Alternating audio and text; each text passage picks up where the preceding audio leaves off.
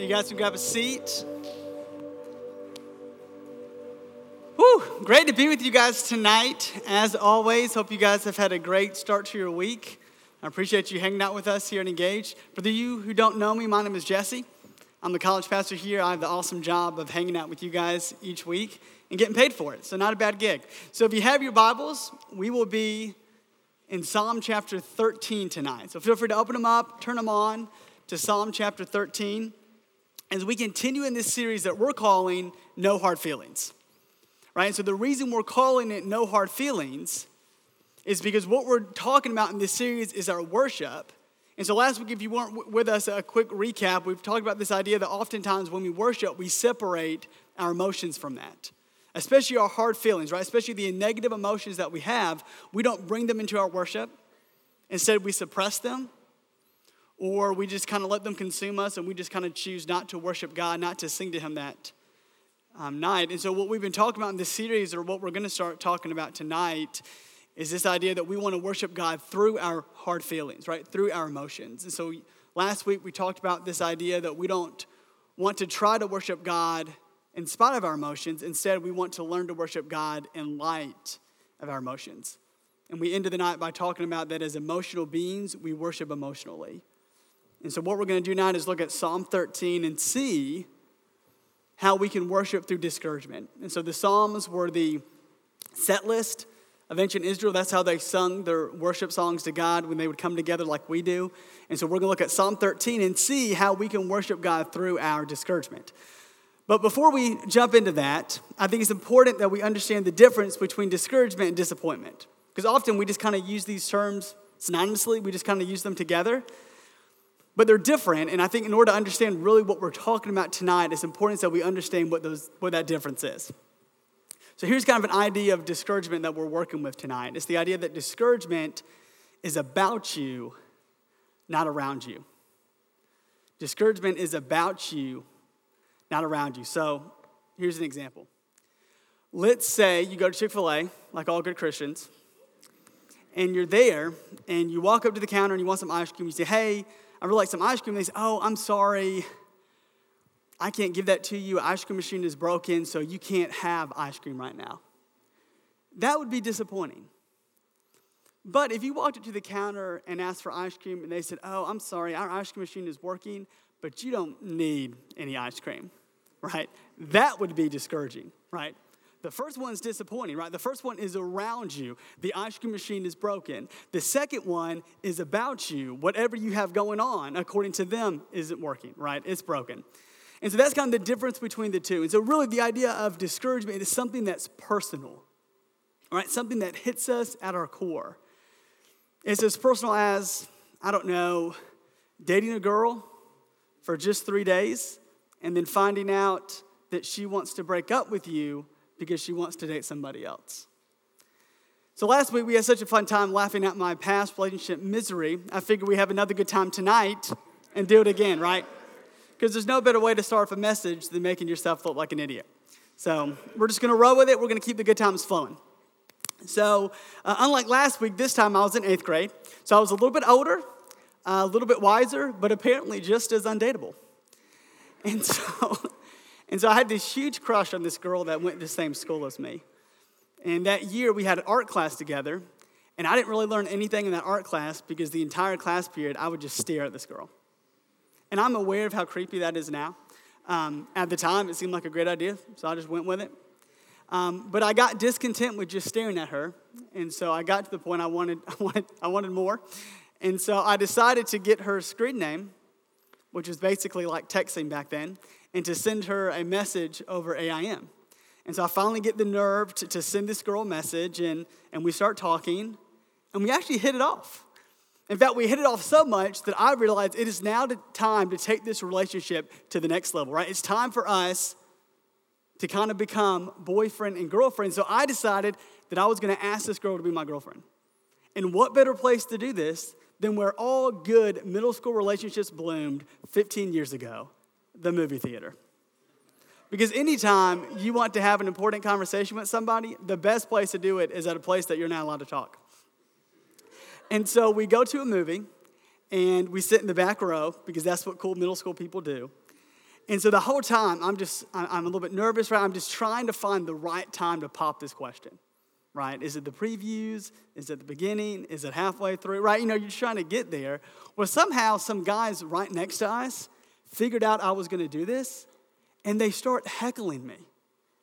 Right? They start heckling me as if me asking this girl to be my girlfriend was some kind of like bad stand up routine. And so they're sitting there like heckling me about this. And so me and my 110 pounds decided to step up and tell them, hey, I got this, and, and silence them. And so I'm sitting there with this girl, and I say to her, I know those guys have ruined the mood, my words exactly, but I really said that. but I still wanted her to be my girl. And for some reason, she said yes. And so the relationship seemed to be going well until the third day came around. And she decided to send me an instant message. and this is what she said.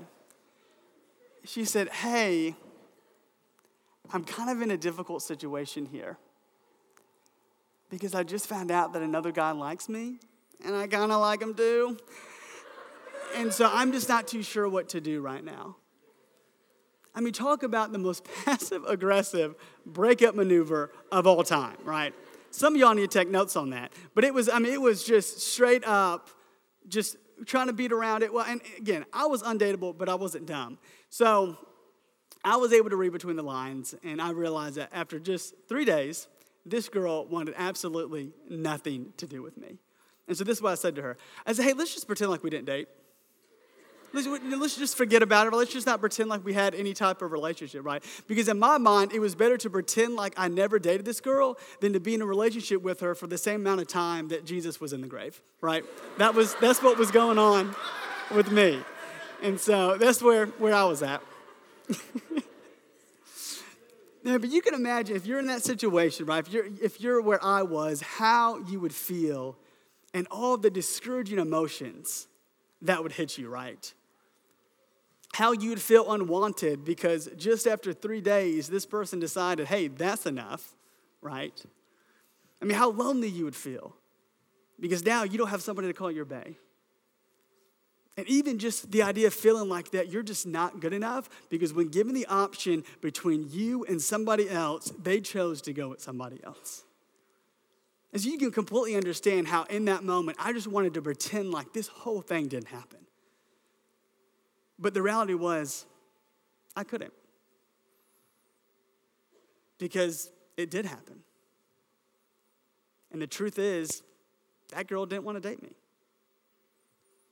And the truth is, she wanted to date somebody else. And the truth is, after three days, she decided to break up with me so that she could date somebody else. So you can understand how discouraging a situation like that would be. Because that definitely was not a round me, that was definitely about me, right? And I think what made that situation so hard is how true it is, right? In fact, I would argue that some of the most discouraging situations we ever find ourselves in are situations that we should feel discouraged because they're true. Because the most discouraging moments in our life are unavoidably true the most discouraging moments we find ourselves in are unavoidably true. And that's what makes them so personal, and that's what makes them cut so deep. Because it's true that that person told you that they didn't want to date and that they just want to be friends. It's true that you lost that scholarship, and now you have no idea how you're going to pay for your classes next semester. And it's true that your parents sat down and talked with you and they said, you know, we're not upset, we're just disappointed. I mean, all those things are true. And because they're true, they run so deep. And because they're true, they hurt so much. And that's why it's so important to talk about something like discouragement. Not only because it's true and we have every reason to feel discouraged in the moment, but also because of how much you can impact our worship of God. Because when something is real and something runs deep, then it's hard for us to sing to God and it's hard for us to praise Him. Because what we do is we find ourselves in these dark places experiencing some pretty hard feelings. And tonight, as we jump into our passage, that's where we find David. David is in a dark place, experiencing some pretty hard feelings in his life. And based upon what David says, I think we have every reason to believe that David is going through a deep time of discouragement. Something that's very personal happened in David's life, something that's not around him, but instead something that's about him. Because in this moment, we see that David is crying out to God because God is not doing what he wants him to do in this situation. Instead, God has remained completely silent. And so David is getting to his breaking point as he writes this worship song to God. So let's jump into Psalm 13, beginning with verse 1 together. David says, Lord, how long will you forget me? Forever? How long will you hide your face from me?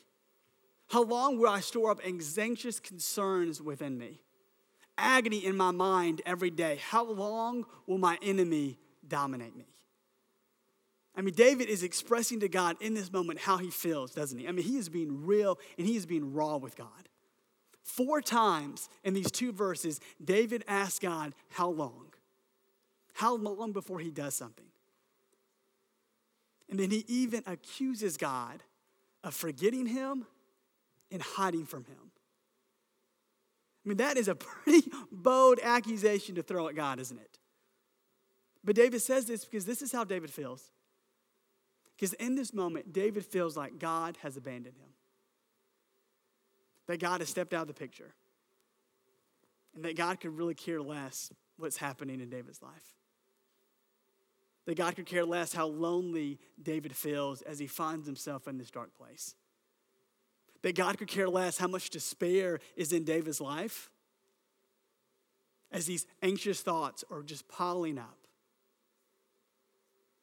And how God could care less the agony that tortures David's mind every single day. I mean, David is expressing in this psalm how he feels about God. And if we're honest, when we're discouraged, we find ourselves feeling very similar, don't we? Right? We're frustrated on what's happening in our lives. And we're sick of God sitting there and not doing what we want Him to do. And we find ourselves tired. Tired because we don't see anything getting any better anytime soon. And as David cries out to God, we see that as he continues to talk to him, he eventually demands that God does something. And we see this in verse 3 and verse 4. David says, Consider me and answer me, Lord, my God. Restore brightness to my eyes, otherwise I will sleep in death. My enemy will say, I have triumphed over him, and my foes will rejoice because I'm shaken. And so as David is getting to his breaking point, he basically turns to God and says, All right, you got two options. Either you break your silence or I'm gonna die. Right? Either you do your job and you step up and you do something here, or you continue to do what you've been doing, which is nothing, and because of that, I will sleep in death. Because of that, my enemies will rejoice because I am no longer there, because I've fallen and I'm gone. So, God, the ball's in your court. What are you going to do? I mean, David just cries out to God in this moment. And what we see happening in the first four verses of this psalm is that David isn't afraid to express to God how he feels. He isn't afraid to come to God in the middle of his discouragement and tell him what's going on in his life. He's being real with God, he's being raw with God, and he's telling God exactly how he feels in this moment.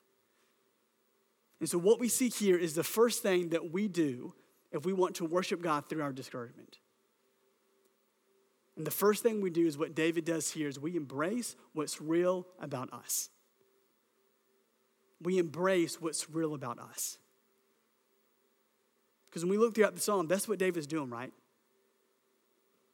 He's telling God he's frustrated.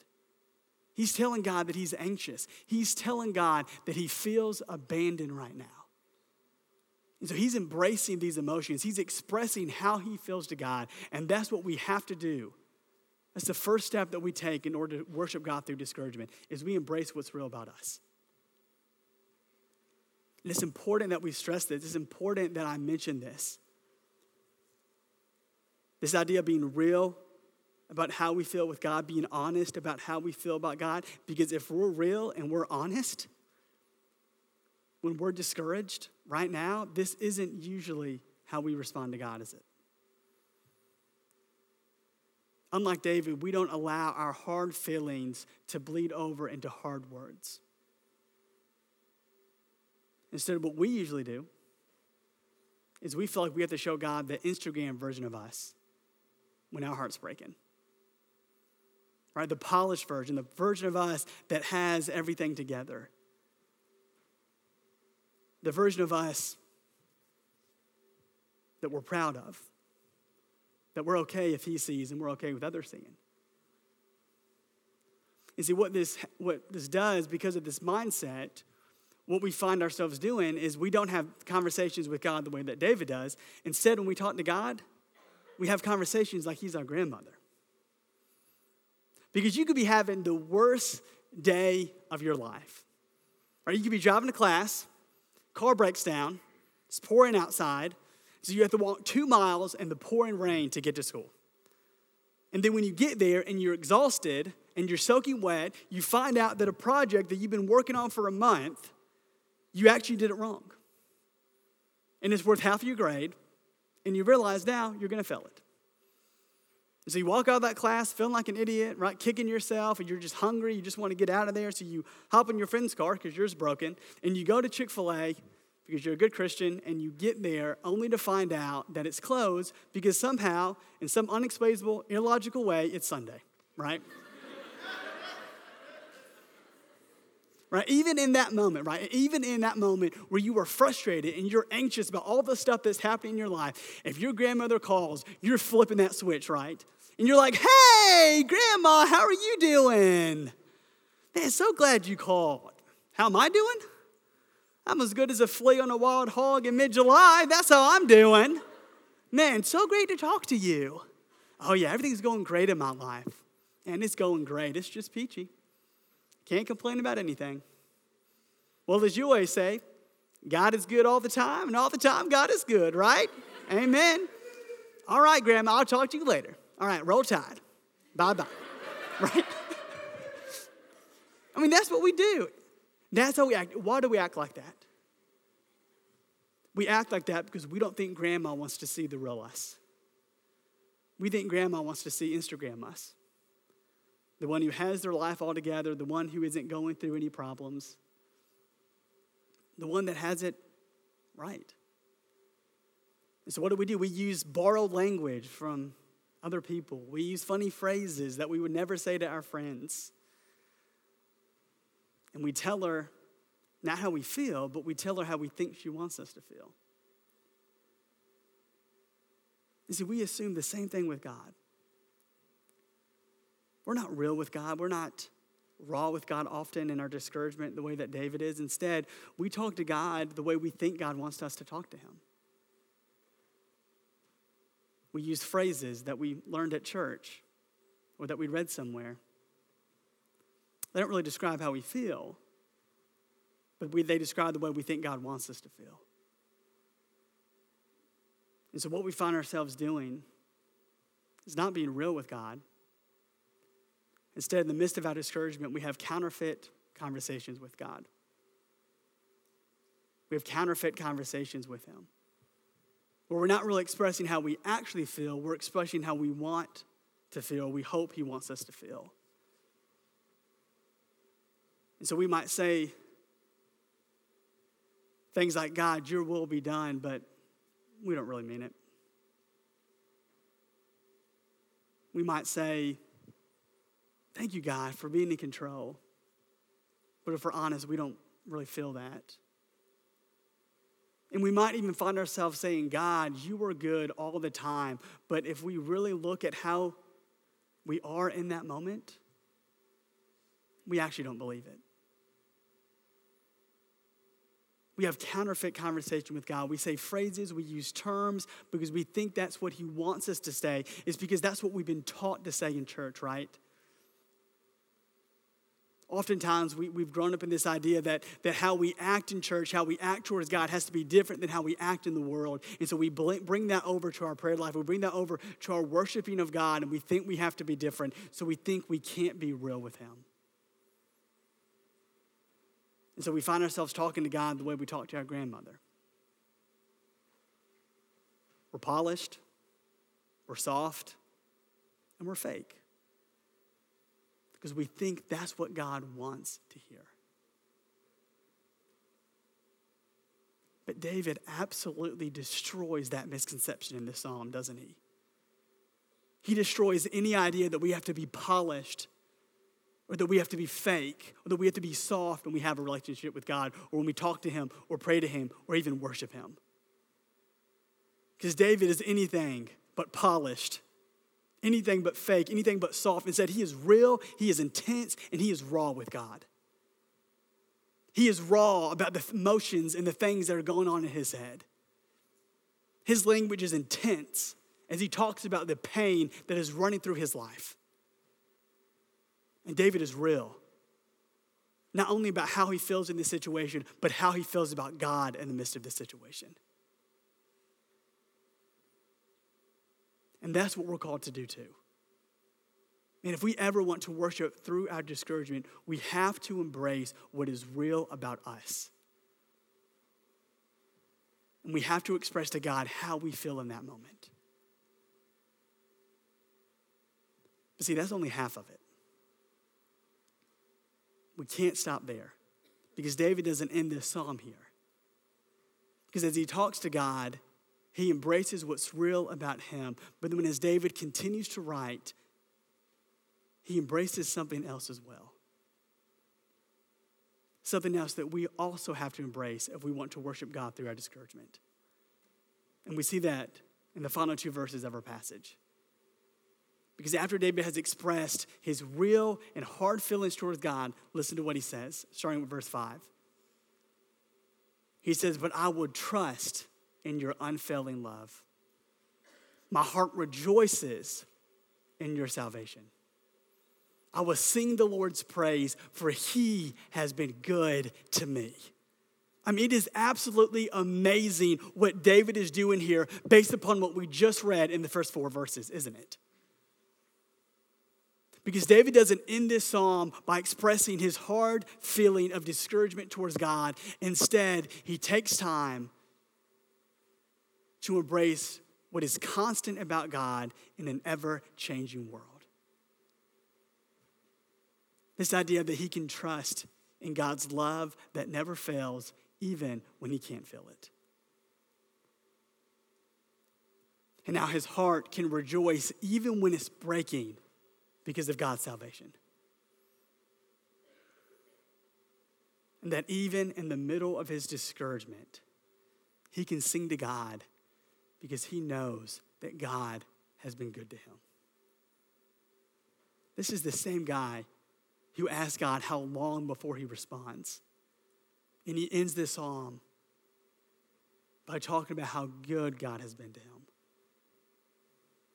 See, David shows us here the second thing we have to do if we, if we want to worship through our discouragement is we can't just embrace what's real about us. We also have to embrace what is real about God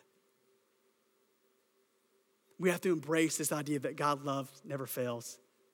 We have to embrace this idea that we can always rejoice about his salvation. And we have to embrace this reality that God has been good to us.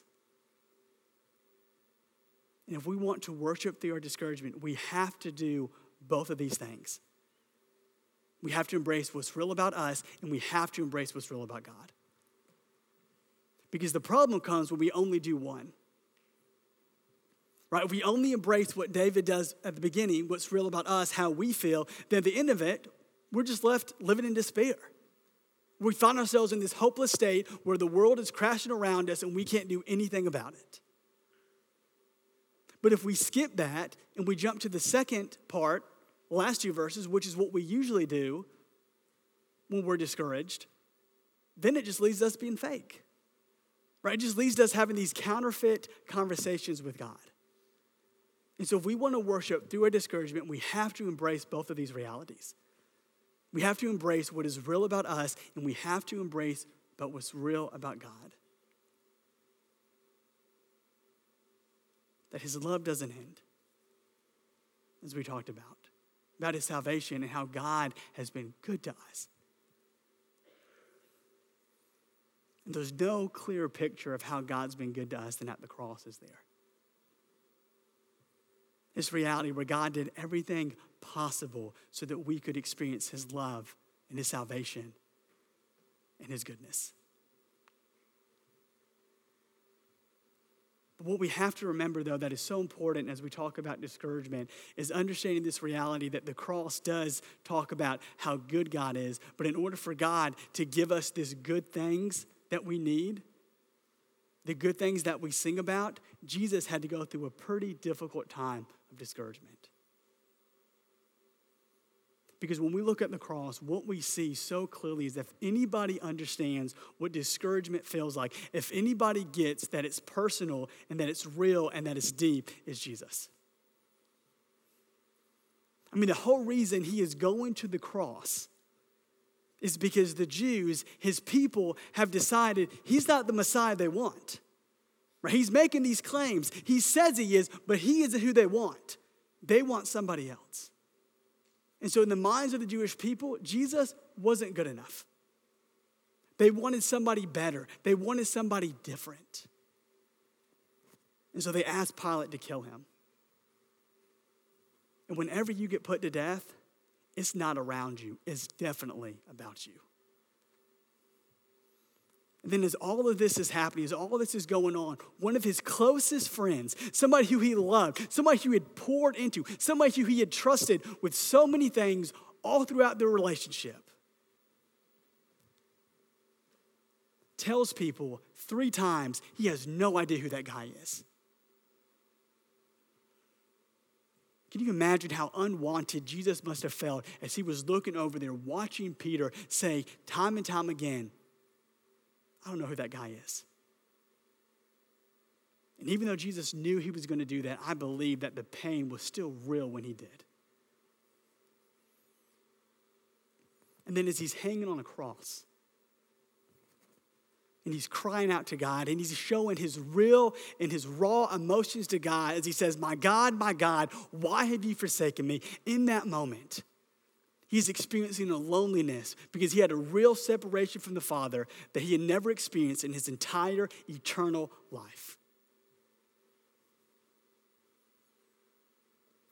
And Jesus does this because we can sit in this room and we can say what John, the Psalm says and what David says that I will sing to God because he's been good to me.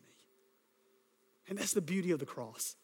That's the beauty of our God. So we should never, ever be afraid to come to God in the middle of our discouragement. We should never feel like we're awkward when we talk to God about what's going on in our life and we're real with Him because if anybody understands discouragement, it's Him. And so we can embrace what is real about us, and then we can look to the cross and we can embrace what's real about God. That's how we worship through our discouragement. That's how we come to God. And if we're honest and we really think about it, that's really the only way to worship, isn't it? Is to be real with God in every situation of our lives, especially when we're discouraged. Because what we know is that real worship requires real people. So don't feel like that you have to push your discouragement away when you're walking through it. Don't feel like you have to suffer in silence. Is the weight of something that is personal and true is digging deep into your life. Instead, in that moment, embrace what is real about you. Embrace the loneliness. Express to God the frustration. Tell him how you feel, even if it means you feel like he's not there. And as you do that, then embrace the fact of who God is. That his love doesn't end, that his salvation is always something to rejoice about, and that he's the God that's been good to you. So, this is how we're going to wrap up our time together tonight.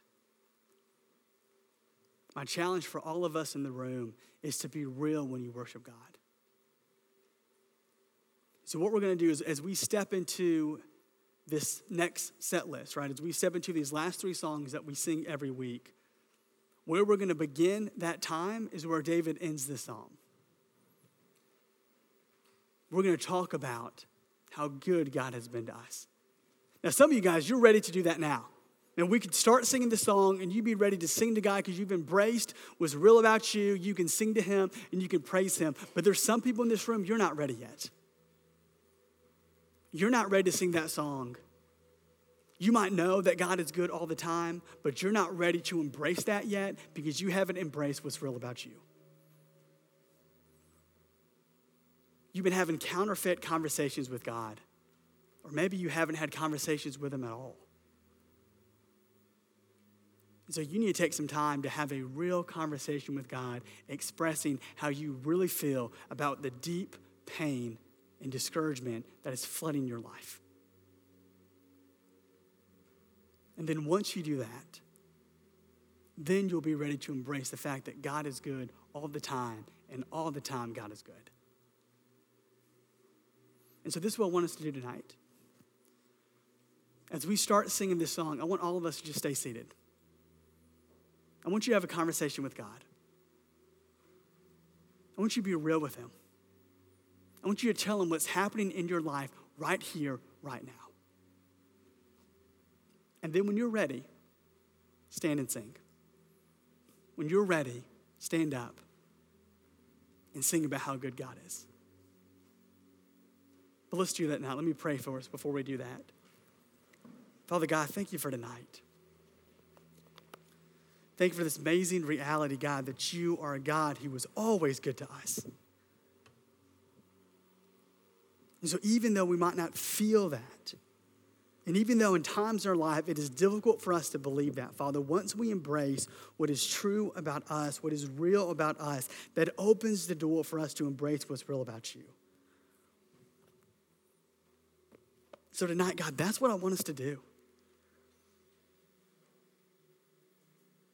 I don't want us to have counterfeit conversations with you where we're just using language that we think you want to hear, God. Instead, we want to have real conversations with you where we express who we are and how we feel.